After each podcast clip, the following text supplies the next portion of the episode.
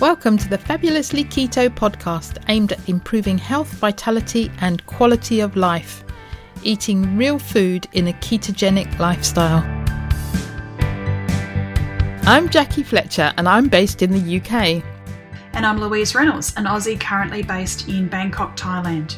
Each week, we will be bringing you guests who share their stories and discuss a range of topics which we hope will improve your health and well-being. Many of the guests, like us, came to keto for weight loss and have stayed for their well-being, numerous health benefits, and because they are living their best lives. We hope you will be inspired to incorporate these ideas into your own health journey so that you can feel better than you ever have before. Thinking about starting keto? Take a listen to episode number two What is Keto and How to Start?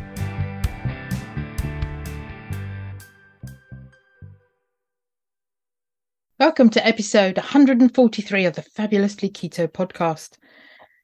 And thank you to Nicola Locke and an an- anonymous person for supporting my swim. Just to let you know how I'm preparing. Two weeks ago, I swam 2.2 kilometers and was in the water for about an hour and 45 minutes. Um, and it was 16 degrees, about 60 degrees Fahrenheit because of the tide in the river that we're swimming down, I'm hoping that I'll only be in the water for about two to two and a half hours. And I've applied to swim without a wetsuit. So I'm hoping for a positive response to that. I shall let you know how, how I how my application gets on. So today I'm interviewing Viv Hamilton and we met at the PHC conference in 2022.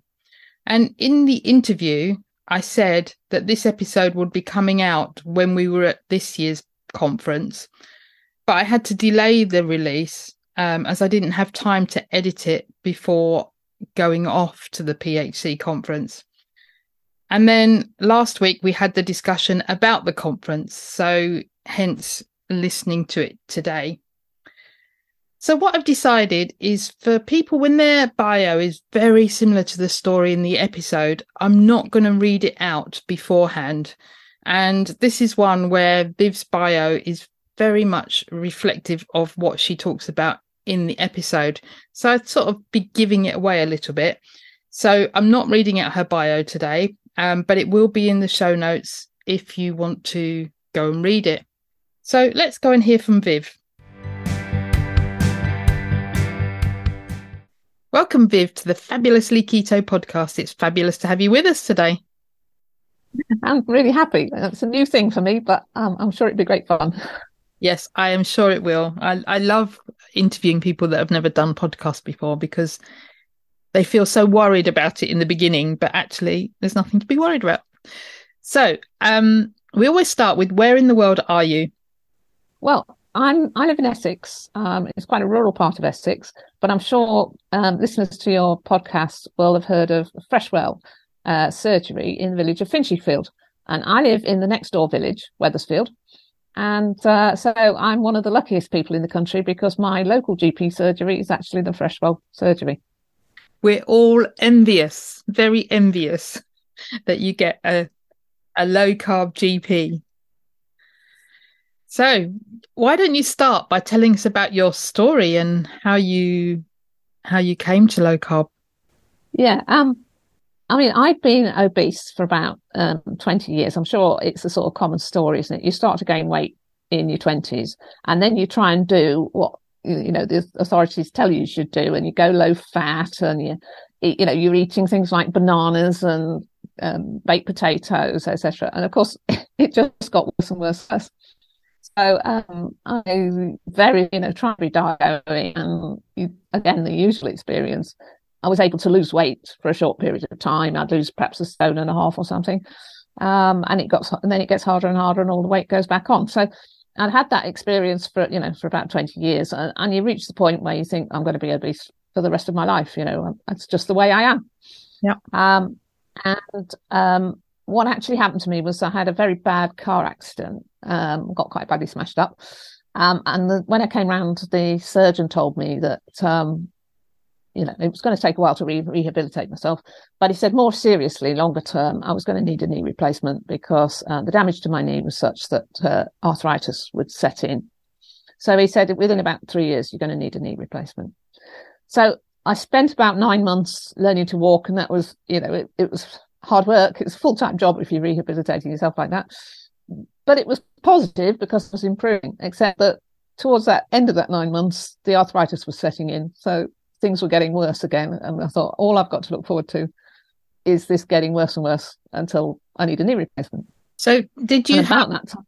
sorry, I'm going to interrupt you there. So did you have to relearn to walk?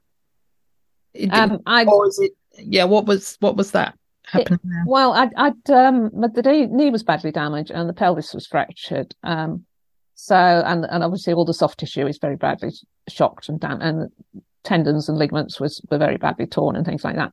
Um, so uh, I had to have t- I was it was twelve weeks non weight bearing by which time obviously your muscle tone's gone no matter how you, how much you try and maintain it.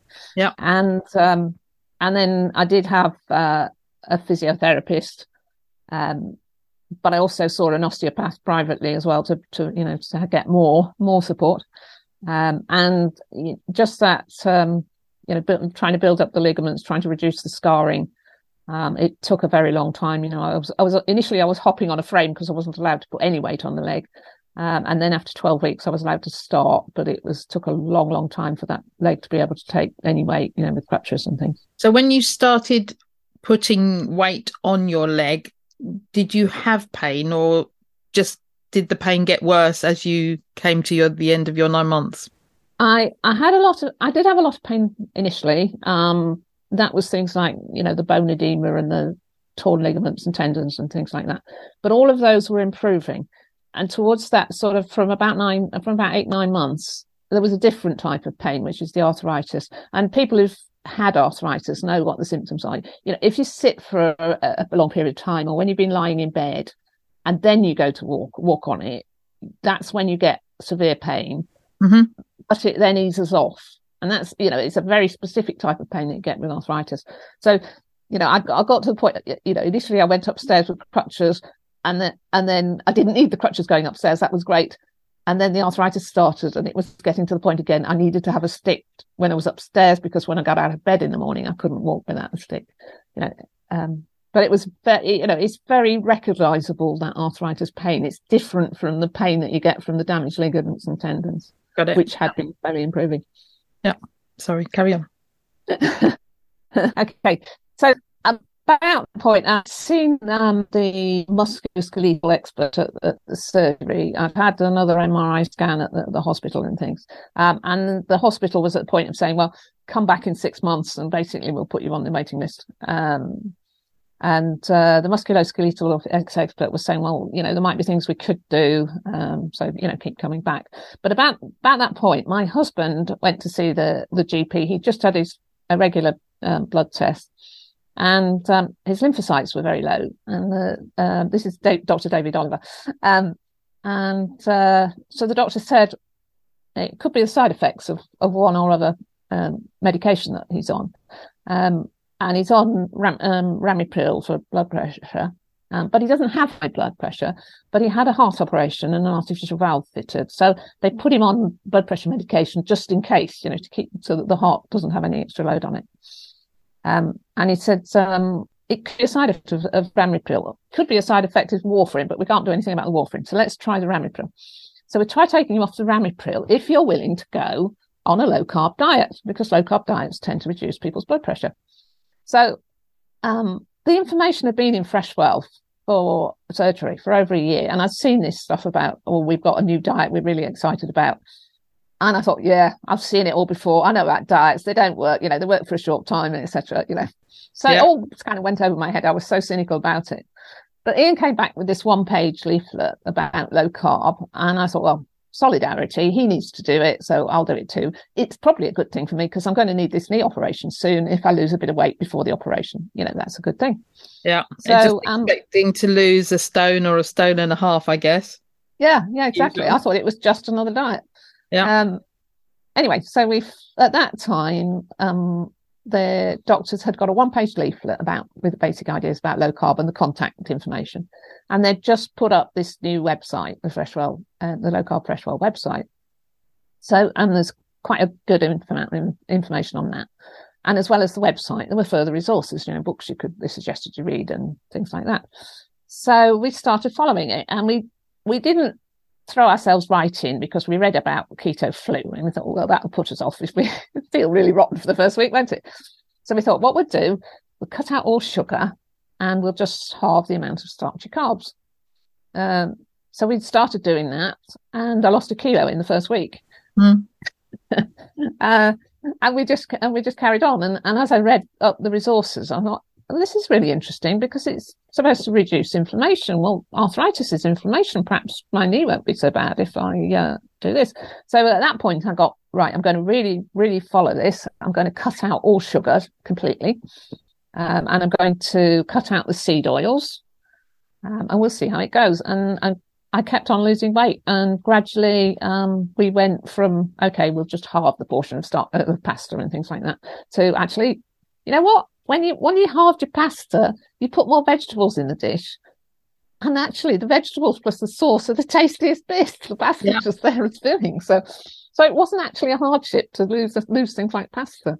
Um, I think the scary thing was that it totally sort of undermines all your your ideas about cooking and food, and you've got to rethink all your, all your cooking and stuff. Uh, but um, I always say to people now, um, experiment with cooking because if you will find a low carb dish that you prefer to the old high carb one, so you're not actually depriving yourself if you prefer the, the dish that's low carb, are you? Yeah, exactly. And it doesn't take long. I think what stops people, and, and I know it stopped me, is the thinking that you have to live without that thing. And for me, well, it was three things pasta, potatoes, and bread.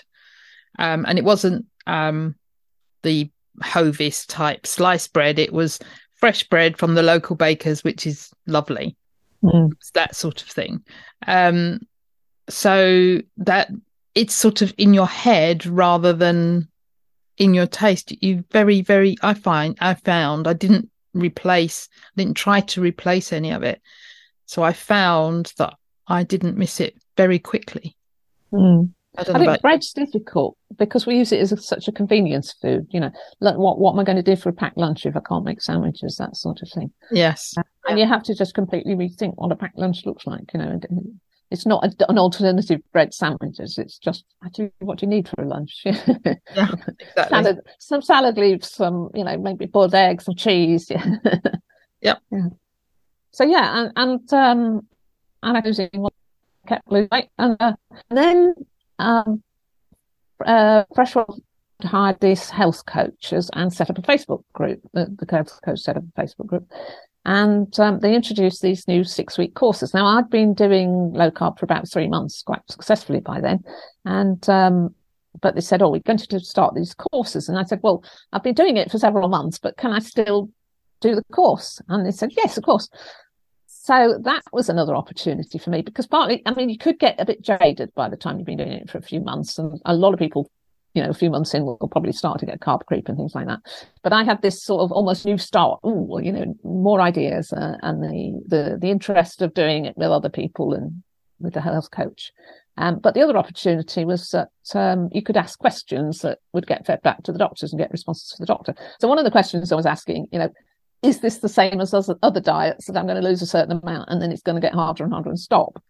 And Dr. Oliver sent back the response, no, it's not. It's actually on the Freshwell website. It is different because you're not, you know, a calorie restriction diet, you, your body adjusts and lowers your metabolic rates and it gets harder and harder. But this is different. So, so that was an interesting question. But the other thing was I hadn't tried intermittent fasting at that point because I suffered from um, IBS.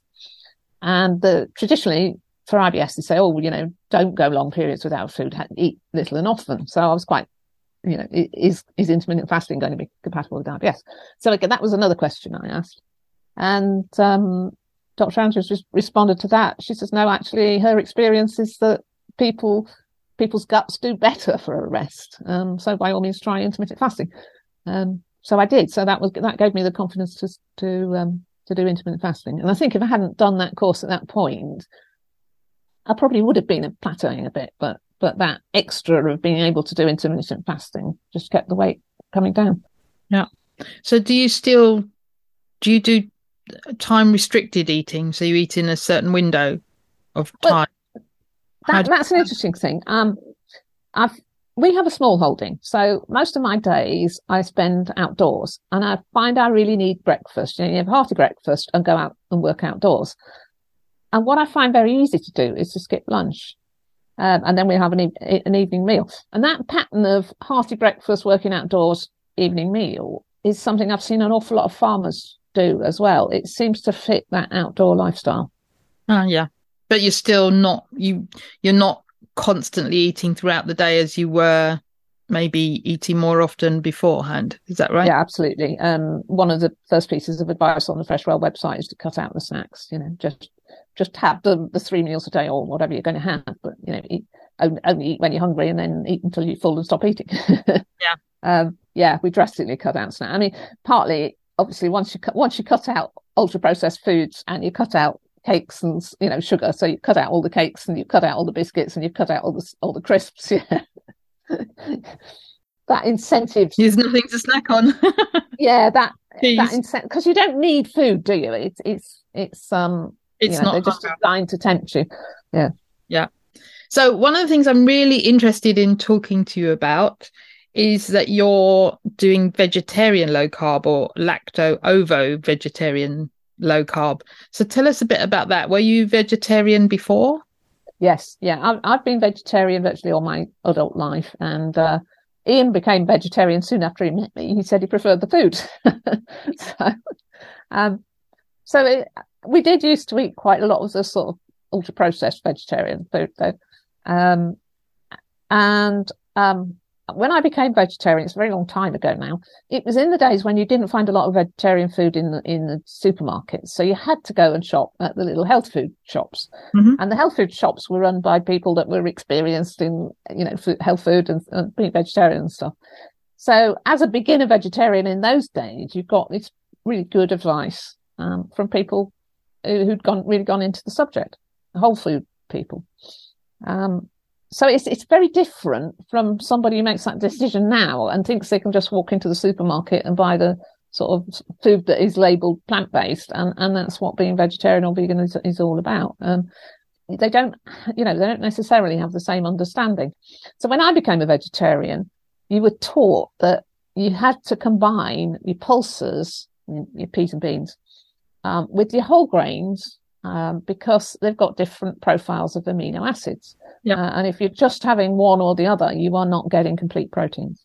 Yeah. That's what worries but, me when people say they're vegetarian is where where are you getting your protein from and are you getting all the essential amino acids? Mm. And they, they don't even know. But yeah. obviously you've learned you learned how to combine food combine. Yes, yeah. All the essential amino acids, but most people don't know. It's worrying, isn't it? I've um, Zoe Harcombe, I think, in one of her books I read, she said, um, I, I, bet if you, you know, contacted a lot of sort of vegans and vegetarians, there's not 1% of them would know about the profiles of amino acids, mm-hmm. um, which is worrying. But so, so knowing what I knew about being a vegetarian, it was actually quite scary to say, I've got to cut out all the grains when I went low carb. Okay. Because how am I going to be a healthy vegetarian and on low carb. And there wasn't a lot about being vegetarian and being low carb. So I started doing my own research, uh, and luckily, I, I realised that the, the small seeds, um, chia seeds, hemp seeds, flax seeds, things like that, have got the same sort of a, uh, amino acid profile as the whole grains would. But of course, they're nutritionally so much better than whole grains. Yeah. so um, that that make it made it straightforward. And okay, we have pulses uh, in a dish, and we'll put some hemp seeds on it, or some flax seeds with it, or um, things like that. You know, uh, it it's it's really quite straightforward. Just eat plenty of seeds instead of the whole grains you would have eaten. Yeah. So how do you? So now that you're low carb, how do you do you measure how much protein you're getting and and whether you're getting all nine amino acids? Essential amino acids? That that rule of thumb of combine combine the pulses with the, the seeds um, is the main one. Um, in addition to help them being more a bioavailability, they do say that if you have some of the complete proteins with them at the same time, you will absorb more. So having dairy foods um, or eggs or, or even mushrooms, mushrooms are actually a complete protein because they're, you know, mushrooms aren't actually in the plant kingdom. you know, there's plants, there's animals, and there's the, the fungi, which is a different kingdom between between plants and animals, and in so many ways, they're mushrooms closer to animals than plants. Mushrooms actually produce complete proteins, um, but adding that, even though even if it's not a huge amount of of uh, extra protein from your mushrooms, adding adding it gives you that sort of complete profile and just helps your body absorb all the amino acids. Yeah, and I um, guess I am very conscious. Sorry, go on. I'm very conscious that you need to eat plenty of protein, especially as we get older. We need more protein than we did when we were younger. So um, I do always think think a lot about the protein at each meal. Um, so what does what does a day? So what's when you say a hearty breakfast? What what does that look like? Um, yeah, usually I have um, two poached eggs with some mushrooms and tomatoes and a sprinkling of uh, uh, oh sorry, and then we'll have um, some Greek yogurt with some berries and a sprinkling of hemp seeds. So you're getting your protein from the eggs and the mushrooms and the hemp seeds and the yogurt, yeah. Yeah. And and the profile of hemp seeds is quite good too. So that's quite a good proteiny breakfast. Okay. Yeah. And then so supper, what does that look like? Sup, um, evening meal, we tend to do the cooked meal, um, and it could be anything. Uh, in we do sort of sort of make a compromise in that we eat Quorn. Um, it's you know I don't it it is in the sort of ultra processed range obviously because you wouldn't make it but if you stick just to the pure meat meat equivalent stuff you're actually just getting basically mushrooms with some added flavoring and and that have been texturized so it's not you know that, I know it's a compromise uh, ideally I wouldn't have to have any ultra processed food but it's a high protein. It, it, you know, it's a high protein food for vegetarians. So. Yeah, and then combining it with vegetables and probably some sauces. Yeah, yeah and probably more more cheese. You know, cheese, cheese topping or something like that. Um, gratins. Lots of our dishes have gratins on it. Um, yeah. or egg, you know, things like you can do a vegetable curry but have boiled eggs on top of it. Huh? Yeah. I've never mm. thought of putting eggs on the top of a curry, but mm, there's quite a few recipes that you know they do put uh, chopped boiled egg on it. A bit like kedgeree, you know. Yeah. With, uh... And so tell us how you've now got involved in in the local um, PCN and how you're helping in the surgery and things like that. So um, when the health coach got started at Colne Valley, she started a Facebook group and I started joining in the Facebook group and then obviously she was she got very busy. She had a lot of referrals. She was running a lot of courses. So I, and she was trying to put some material up on the facebook group as well so that it was sort of richer for resources. We have we we've got guides in there and things like that. So i said to her do you want me to help out with that? So i started and she, oh, she's quite grateful for that. So i started helping out doing doing the facebook group. And then she got some zoom groups going and um, i did a little talk for one of the zoom groups. Uh, and then um, she said to me that the plan was just to have um, a monthly meeting uh, for people to have face to face. This was um, because I, I went low carb in 2020 at the beginning of the COVID thing. So a lot of it went on during lockdown. Um, and as we came out, out of lockdown, thought, okay, it'd be nice to have a face to face meeting. But specifically, the doctors felt it would be nice if it wasn't them running the meeting or the health coach running the meeting, but it was one of the patients that ran the meeting. Um, so I put myself forward and said, yeah, I'm willing to do it. Um, and at that point, I, I just come across the public health collaboration, um, and they were doing another virtual conference, but I came across all their videos, which were fantastic. If, uh, if anybody wants to look at look at a whole rich resource of videos about you know metabolic health, the public health collaboration YouTube channel is quite good. But um, I thought, okay, this is really good. If I want to run a, you know regular meeting for other patients, um, I'll join the public health collaboration, uh, and um, so that's another network of of like-minded people and are very supportive. If you get asked, you know, sometimes I get asked a question that's quite difficult, and or you know, has anyone got experience of, you know, you can uh, ask around. Yeah. Other, other people with a similar experience. So I started then running that monthly meeting, um, which is a sort of educational opportunity. So we pick a topic, or we'll we'll have an outside speaker at those. And then we got started to do some drop in sessions. Initially, they were going to be the whole range of well being, but actually, everybody that turned up was interested in low carb. So low carb took it over. so um, me and another lady uh, started running those drop in sessions. So I don't I don't run all the drop in sessions. It, the commitment would be too much now, but um, uh, there are uh, three drop in sessions sort of every two weeks at three different village ses- uh, villages, as well as this monthly meeting at um, Field. That's yeah. the educational one. Great. And um, we met at the PHC conference, and everybody will be listening to this episode when we're all heading up to Sheffield to this year's um, PHC conference. So that works quite well. unless, I, unless I have to reschedule, it's coming out on the on the Thursday, and we're going to be at the conference. Are you Are you going? Yes, I'm going. Yeah. Yeah. Um. So we're going to be there Friday and Saturday when this comes out. So that's great. Yeah. Um. So, Viv, one of the things I'd like you to share with the listeners is how much weight you lost um, being low carb. And I know you've done it all through low carb. So that would be really interesting for the listeners to know because it's a massive amount, isn't it? Yeah, I've lost over six stone. It's really transformed, you know, what I look like and how I feel. You know, I feel a lot like not younger. Most of that, I lost about five and a half stone quite steadily. It sort of averaged about a, a pound a week.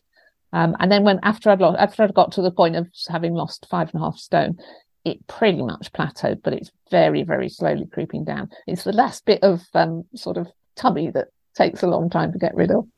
Yeah, I'm struggling. And also, I've been off plan. We can talk about that because I've been off plan. But before we do, I just want to mention for our US listeners, that's 84 pounds and 38 kilos for our metric yeah. listeners. Um, yeah, it's actually uh, four. I'm actually lost 40 kilos. Um, and the interesting thing is, I have a small holding, as I mentioned. And the bags of animal feed, great big bags of animal feed, are 20 kilo bags. And I pick up one bag and it's heavy. And I think, I don't think, no, I, I, can just, I couldn't pick up two bags. And I, you know, if somebody handed them to me, I could just about hold two bags. Yeah, but and think of walking around all day, every day with 40 kilos of weight. It's hard to grasp, man. Yes and i um i give i do sometimes i do talks and and what i'll do is i'll take weights um as in weightlifting weights of 20 because i've lost about 25 kilos. Um and i'll take a 25 kilo weight. And it's hard work or if you're carrying a suitcase that's 25 kilos ish you, you think how how did i ever walk around with all that all the time and no wonder i struggled getting up the stairs and things like that yeah. and getting off up off the floor and all those things because and I, and I know it's different because it's it's a concentrated weight so a bag it's all in that one bag or the weight is all in that one weight.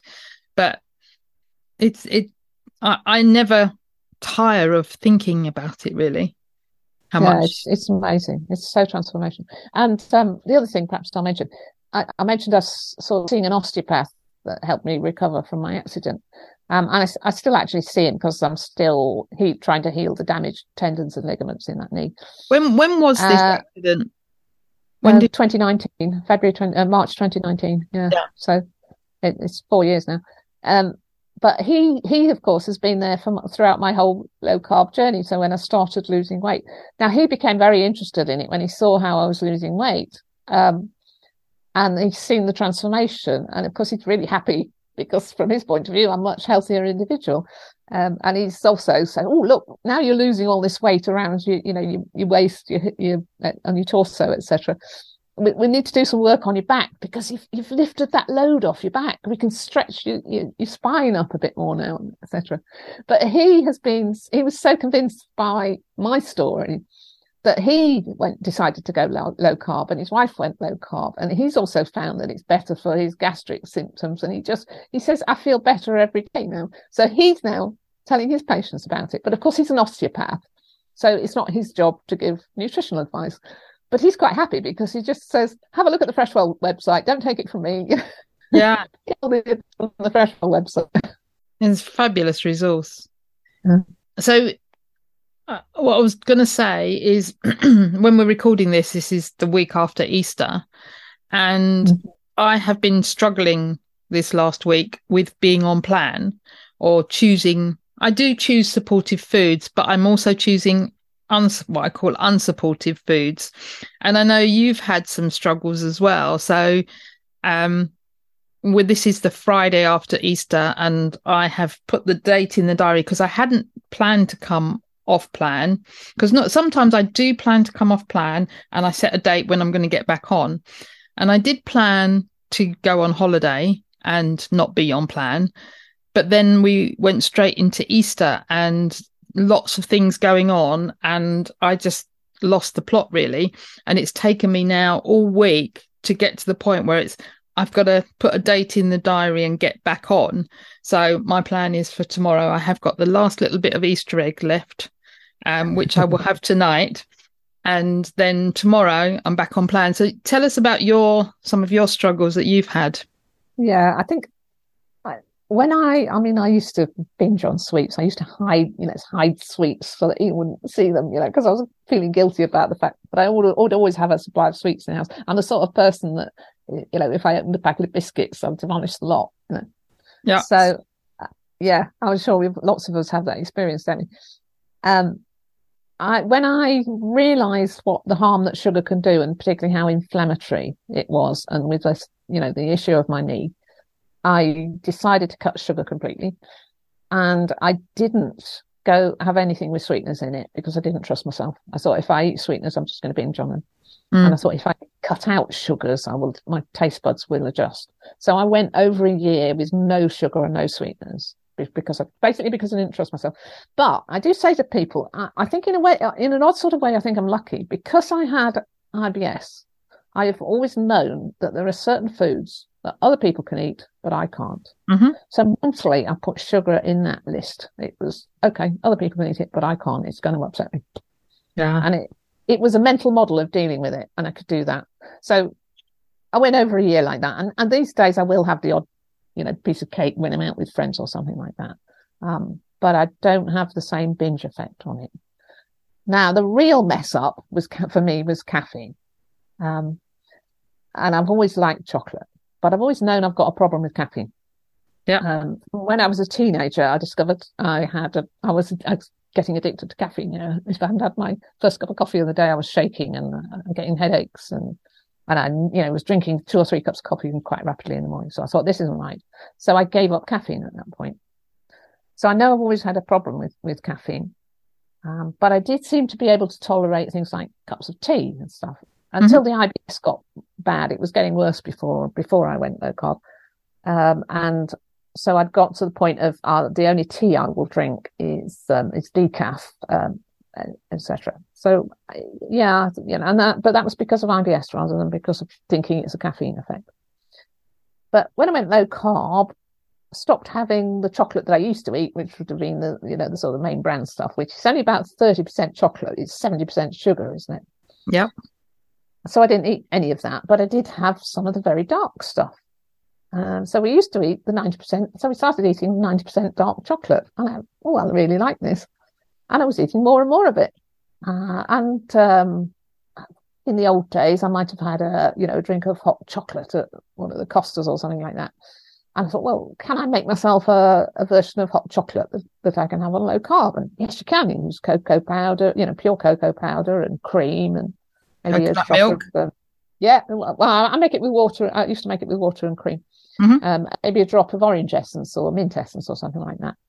Um, really nice. Um, but then I found I was getting palpitations, and suddenly I realized my blood pressure had shot right up.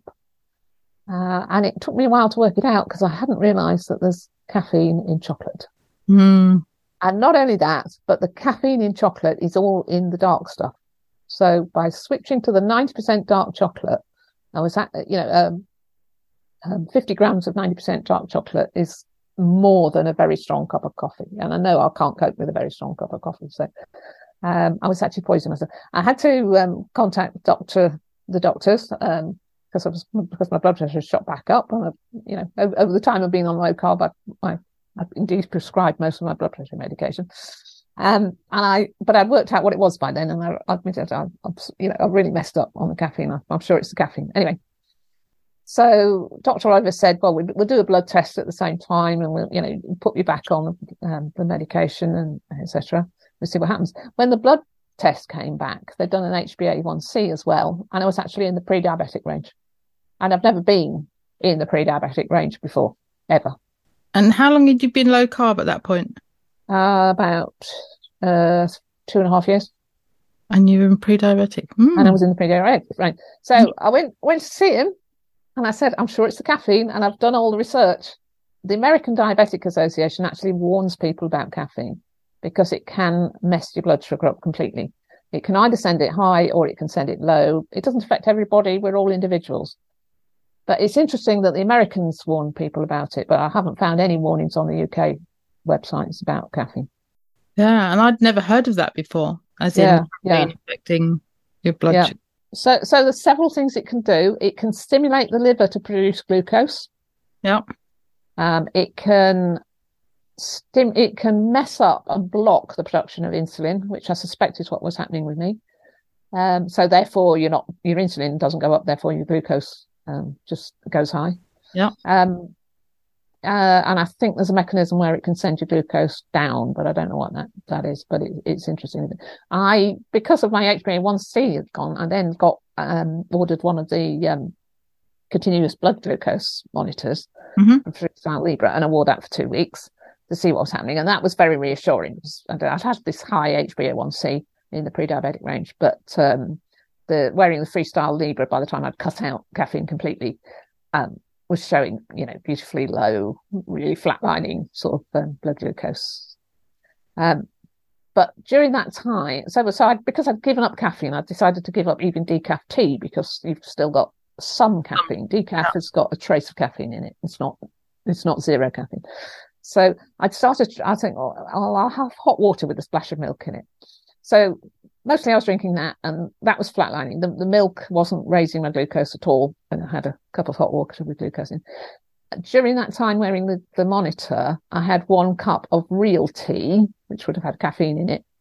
And sure enough, the glucose spiked when I had that real tea. Wow. Yeah, I, I mean, I, I think I've heard of people getting blood sugar spikes when they have coffee and tea, but I didn't realize how much but I guess it, yeah. everybody's different, and yeah. different people are going to have different responses. But yeah. So, so nowadays, do you have any caffeine at all? Do you have a little bit of chocolate occasionally, or? So, um, I'm, I'm, I, for three months completely, I cut it out totally. Um, and I've now I'm sort of okay. Very, very occasionally, I might have a little bit of chocolate. But what I did discover, because I love chocolate, is um, the caffeine is in the dark stuff. So potentially, you can have white chocolate. But of course, most of the white chocolate you find is, is absolute rubbish, isn't it? It's all the sugary stuff. So I've started making my own white chocolate. And um, for the community, we decided to do some cookery demos before um, in in March. So I did one of those, and um, I made white chocolate bark for everybody. Taught people how to make white chocolate. Quite a number of people said, "Oh, right, we're going to have this for Easter. we're going to make some of this for Easter for our grandchildren or whatever." Yeah, yeah. Um, yeah, I didn't think about white. Oh God, I'm learning loads of things today. See, um, I didn't know that white chocolate. I'm not very keen on white chocolate unless it's a Milky Bar, but I can't mm. have those anymore. Um, I never thought about it not having caffeine. Yeah. So is it? It's whatever makes it dark. Is yeah, whatever makes it the brown, yeah. dark brown color is what has the yeah. caffeine in it. The cocoa powder, the dark stuff, has got the, the caffeine in it. Yeah. Wow. Excellent. So yeah, you make your own white white chocolate, and uh, and then that's fine. ah, yes. Maybe we need a a white chocolate masterclass. Can you do it on on audio? Good. So I'm just going to go back to you being vegetarian. Um, and we're in a phase of of our evolution where the powers that be, I think, is where it comes from, are pushing us to be vegan. And and so the marketing messages around everything is vegan, plant based. Um, how do you feel about that? What do you think about that? I find it very worrying, and you might be surprised that a vegetarian is worried about, you know, being pushed to being plant-based food. Um, but the reality is, every single one of us are different, and I think we should have the choice to eat. It's my personal choice to be a lacto vegetarian, mm-hmm. and that works for me, but it doesn't necessarily work for everybody. There are people I've met who really seem to be totally intolerant of plants and they've adopted a carnivore diet and that's making them well. And that should, and that needs to be their choice. It's their choice. It's their essential choice. They need it to be healthy. You know, you wouldn't force somebody who had celiac disease to eat gluten and uh, somebody who finds they're intolerant of plants needs to have the choice to be to be carnivore. Although I'm a vegetarian, I'm quite happy in our community support activity uh, you know, to tell people about eating meat and fish and how, you know, what excellent sources of nutrients they are. And things like they said, you know, when I'm telling them not not to use seed oils, they say, well, what do I cook with? I say, you could use lard. That's cheap. You know, I'm quite happy to give that advice to people. It's my personal choice how I eat, but I'm not going to impose that on other people. But what really worries me about this plant-based movement is the huge amount of commercialism, and most people seem to think that to eat plant foods, you just walk into the supermarket and buy a packet that's labeled plant based without understanding um, how healthy it is for them, without understanding anything about the amino acid profiles. I've, I've looked at the those packets, and you can't necessarily tell what the, the amino acid profile of that packet of that food is. So you don't know whether you're getting complete proteins or not and also they tend to be very low in proteins. If you look at um, even you know there's a sort of plant-based fish fingers or a plant-based chicken nuggets or whatever, and compare the plant-based one with the meat-based one, the protein in the plant-based one will be really really low, mm. and that's not even considering the bioavailability, which brings it down. Yeah. So somebody that doesn't understand it, that is just buying that and thinking it's equivalent, it's not equivalent. Um, it's very and and like you said you're you're getting your protein partly through eggs and dairy but also the combination of and cheese sorry um the combination well dairy that is cheese um the combination of mixing that with your hemp seeds and flax seeds and things so that you you're sort of getting a the higher um protein availability because you know, I, I come, I'm where I am because I did go through a phase of being vegetarian. And not only was I vegetarian, I didn't eat any protein because I basically lived on pasta and bread and potatoes and vegetables. Um, so I don't know where, how my body survived without any protein. It's probably why it sent me hunting for, for meat after about nine months. um, but now my preference is, is more meat than vegetables. And I forgot what, where I was going with that. So that's interesting. um, no, it's gone. It it will come back at some point, but um, yeah, I, I have no idea where I was going to go with that. we can edit that bit out, and I might leave it. um, but the other yes, bit, go on. Sorry, go on. Sorry, the, I mean the other bit is okay. Protein is a biggie because as a vegetarian, I, I have to work harder at making sure I get adequate protein, and I've got lacto ovo sources of protein. Um, but the other thing is all the rest of the micronutrients, you know, things like vitamin B12, the, the fat soluble B vitamins. I get, you know, I get plenty of those from eggs and dairy. Yes, um, and and the choline that you can get from eggs that you can't get from plants. Yeah, if you cut them out, you are really at risk of being deficient in all sorts of things. Yeah, I see an awful lot of a, a really worrying trend. A lot of the carnivores, when you look at them, they're people who were vegan, and it's almost as though they've done so much damage to their intestine that only a carnivore diet will now um, so, uh, look after them. Yeah. You know, and it, uh, whereas if you stick to being lacto ovo vegetarian, you seem to be okay. You know? Yeah, yeah, that's an interesting thought that that they've done so much damage. I do, I do worry and um, about people because I I think the marketing message, and I think that's the important point, is it is a marketing message, is around plant based and being vegan and and that people are they're being pushed towards it by these big commercial pea protein type um, producers.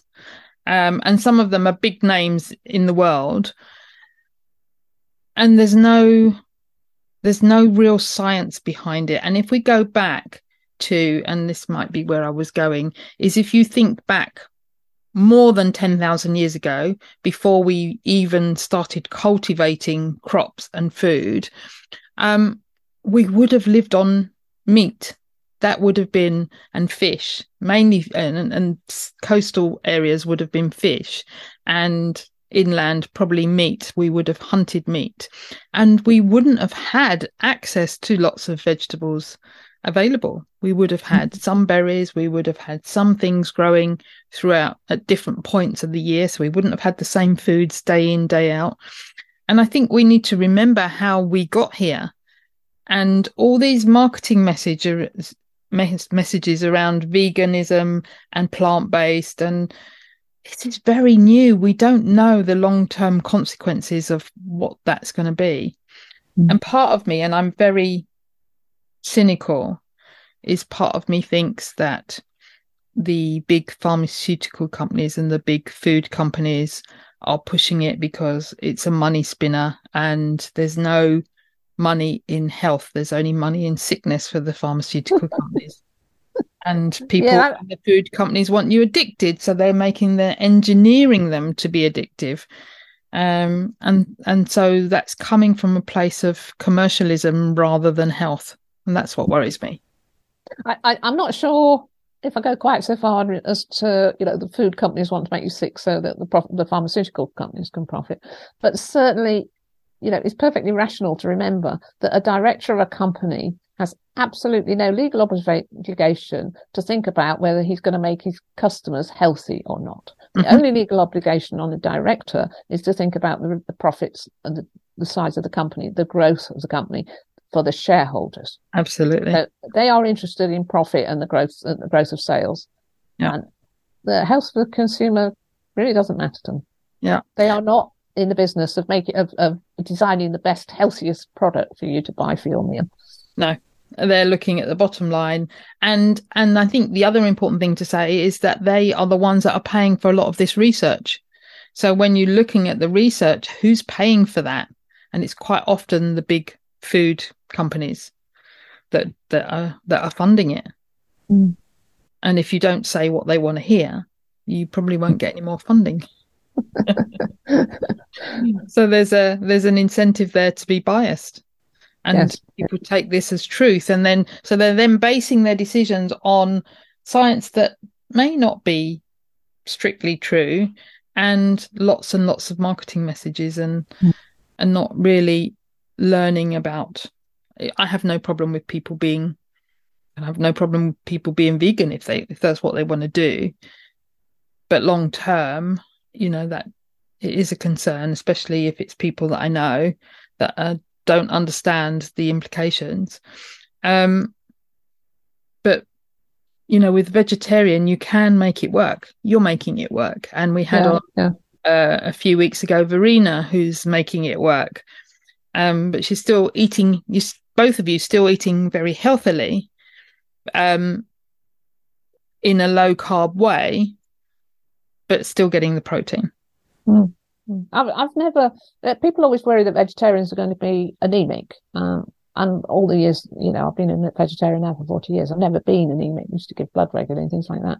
So, uh, you know, I think, I think it depends partly on making, a, you know, the right food choices to eat healthily.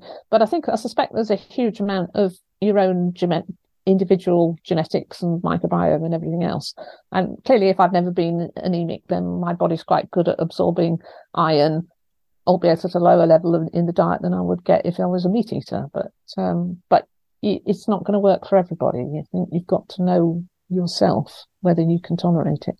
Yeah, and we had on Lisa Bailey. Have you met Lisa? No, I don't think I have. Because she's a um, part of, I think she's part of the PHC as well. Um, but she's a primal health coach. And um, she was vegetarian for 27 years, but she she came stopped being vegetarian because she was so sick. Mm. Um, so I think that was episode number nine, and then we had a replay, and then we did another episode with her last year as well.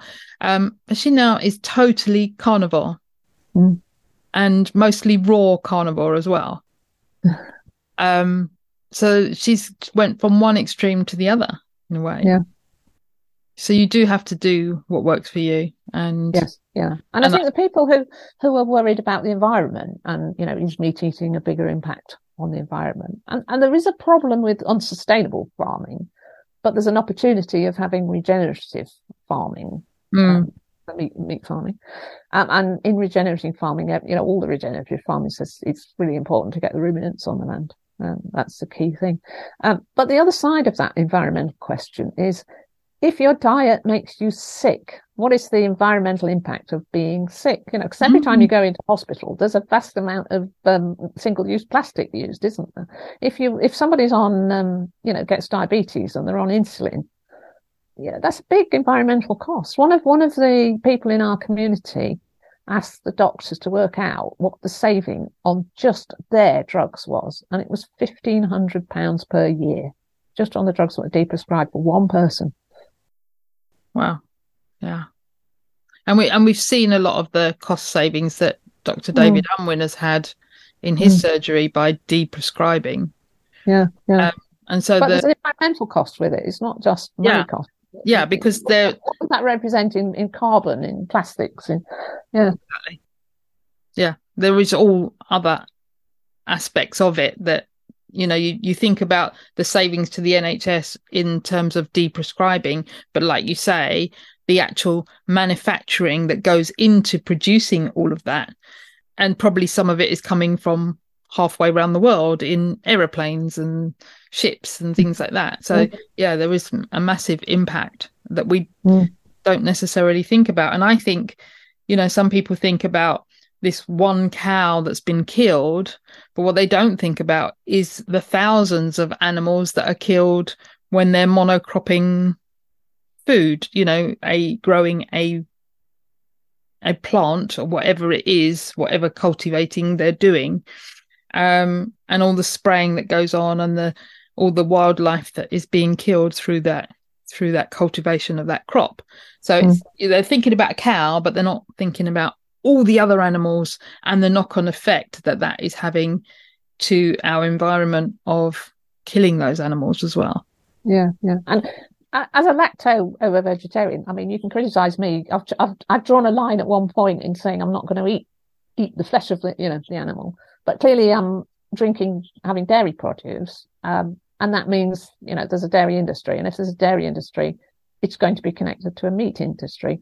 Mm-hmm and I, you know, and that's the right thing to happen because it's efficient. And these days, it really is efficient because they uh, they sex select, don't they? And the um, so the the male cal- calves that are born are always crossbred with a beef uh, uh, pedigree animal, so that you get uh, calves that are going to be raised for beef, and the, the, the female ones that are born are born to the best dairy cows, and they're the replacements for the herd. So, you know, yes, me choosing to eat uh, dairy food is connected to a meat industry.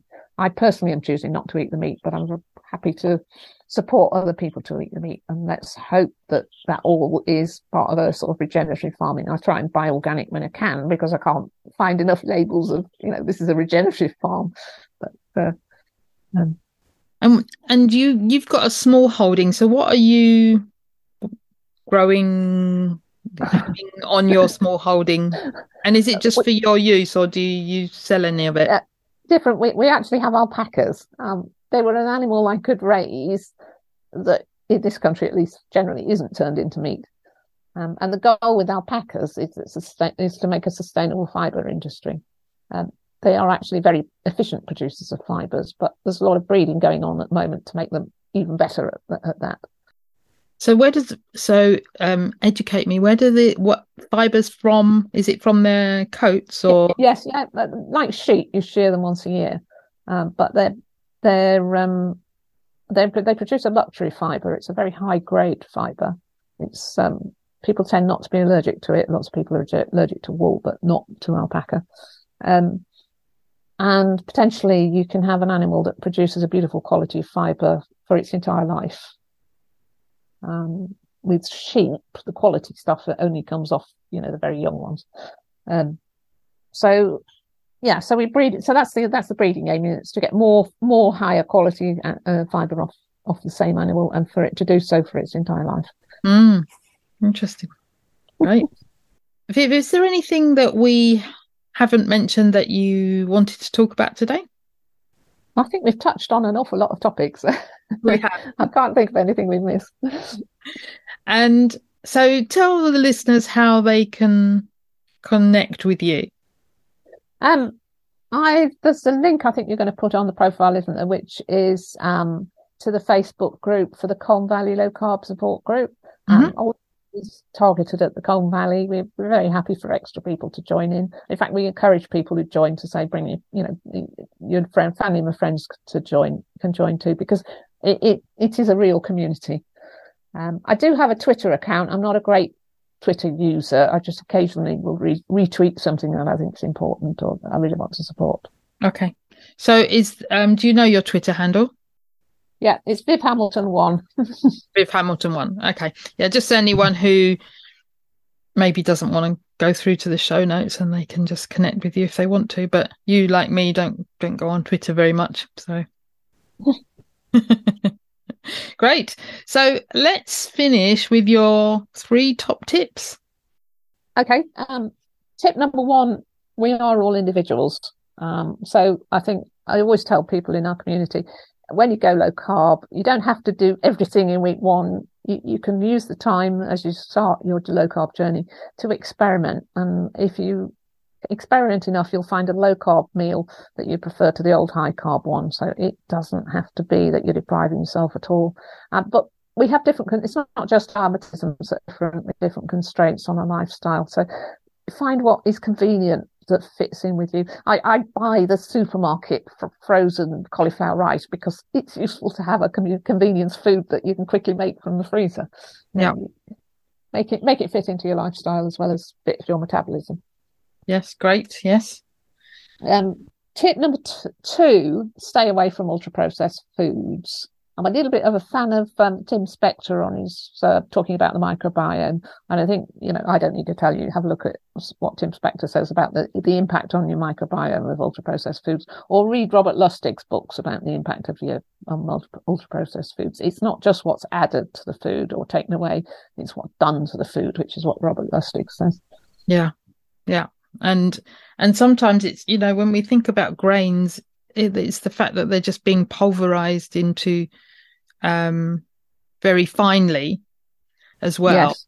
that that creates that impact on blood sugar that maybe otherwise wouldn't if they weren't yeah. I, I, tell my people that you know the, the, insoluble fiber that you get naturally in foods if you're eating whole seeds for example um, it, it can kind of smuggle some of the carbohydrates through your stomach so that that carbohydrate can feed your microbiome instead of feeding your stomach and your and going straight into your glu- glucose. But if you grind that micro that uh, insoluble fiber up, you know, make a smoothie with it or whatever, it no longer can do that. Yeah, yeah. So the how how you how you eat that is definitely um, impacts on your body. Yeah. Mm-hmm.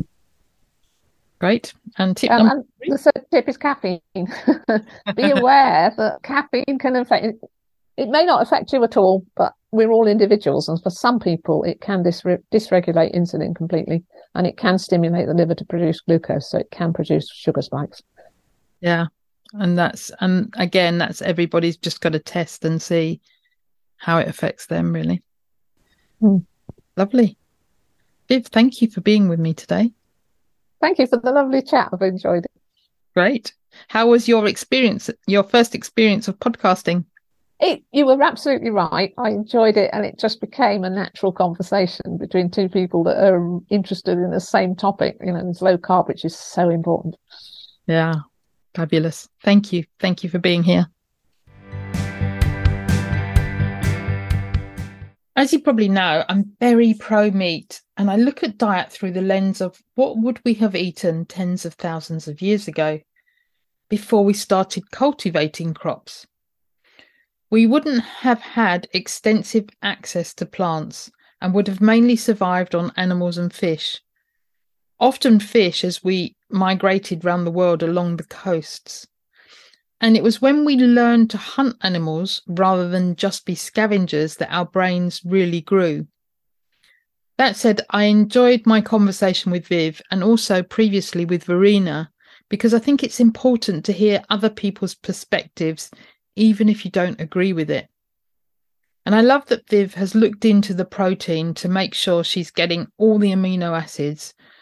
Plus, she's also eating dairy and eggs to supplement her protein intake. It was also great to hear how she thinks that cows are an important part of our ecosystem.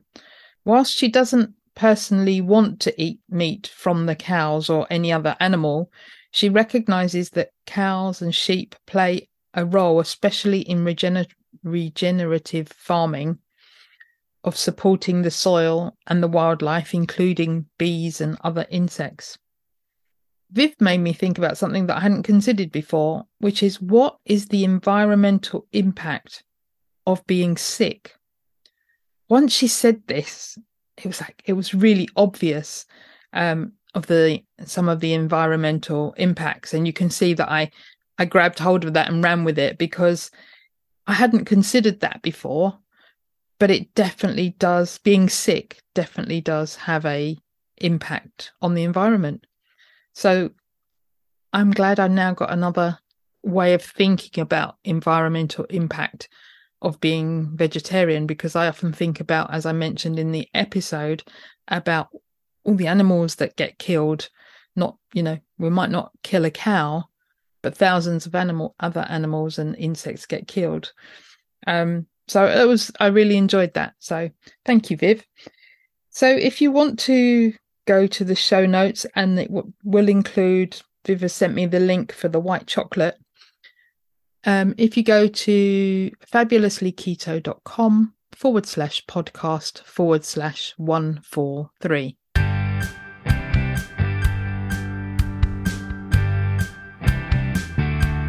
It would be great if you could support us through Patreon. Go to patreon.com forward slash fabulously keto and you can choose the monthly amount you wish. Can you recommend a guest we can interview? If you can, click on the link in the show notes to send us your recommendation.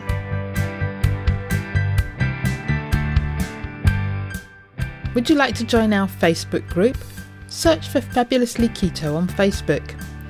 Our Facebook page is called Fabulously Keto and you can follow us there. Or you can follow us on Twitter.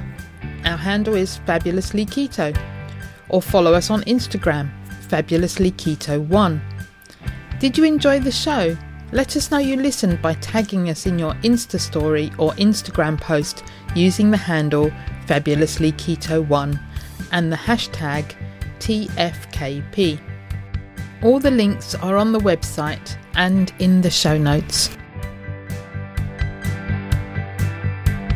If you haven't subscribed to the podcast, click the subscribe button. Reviews help us to be found and reach new listeners.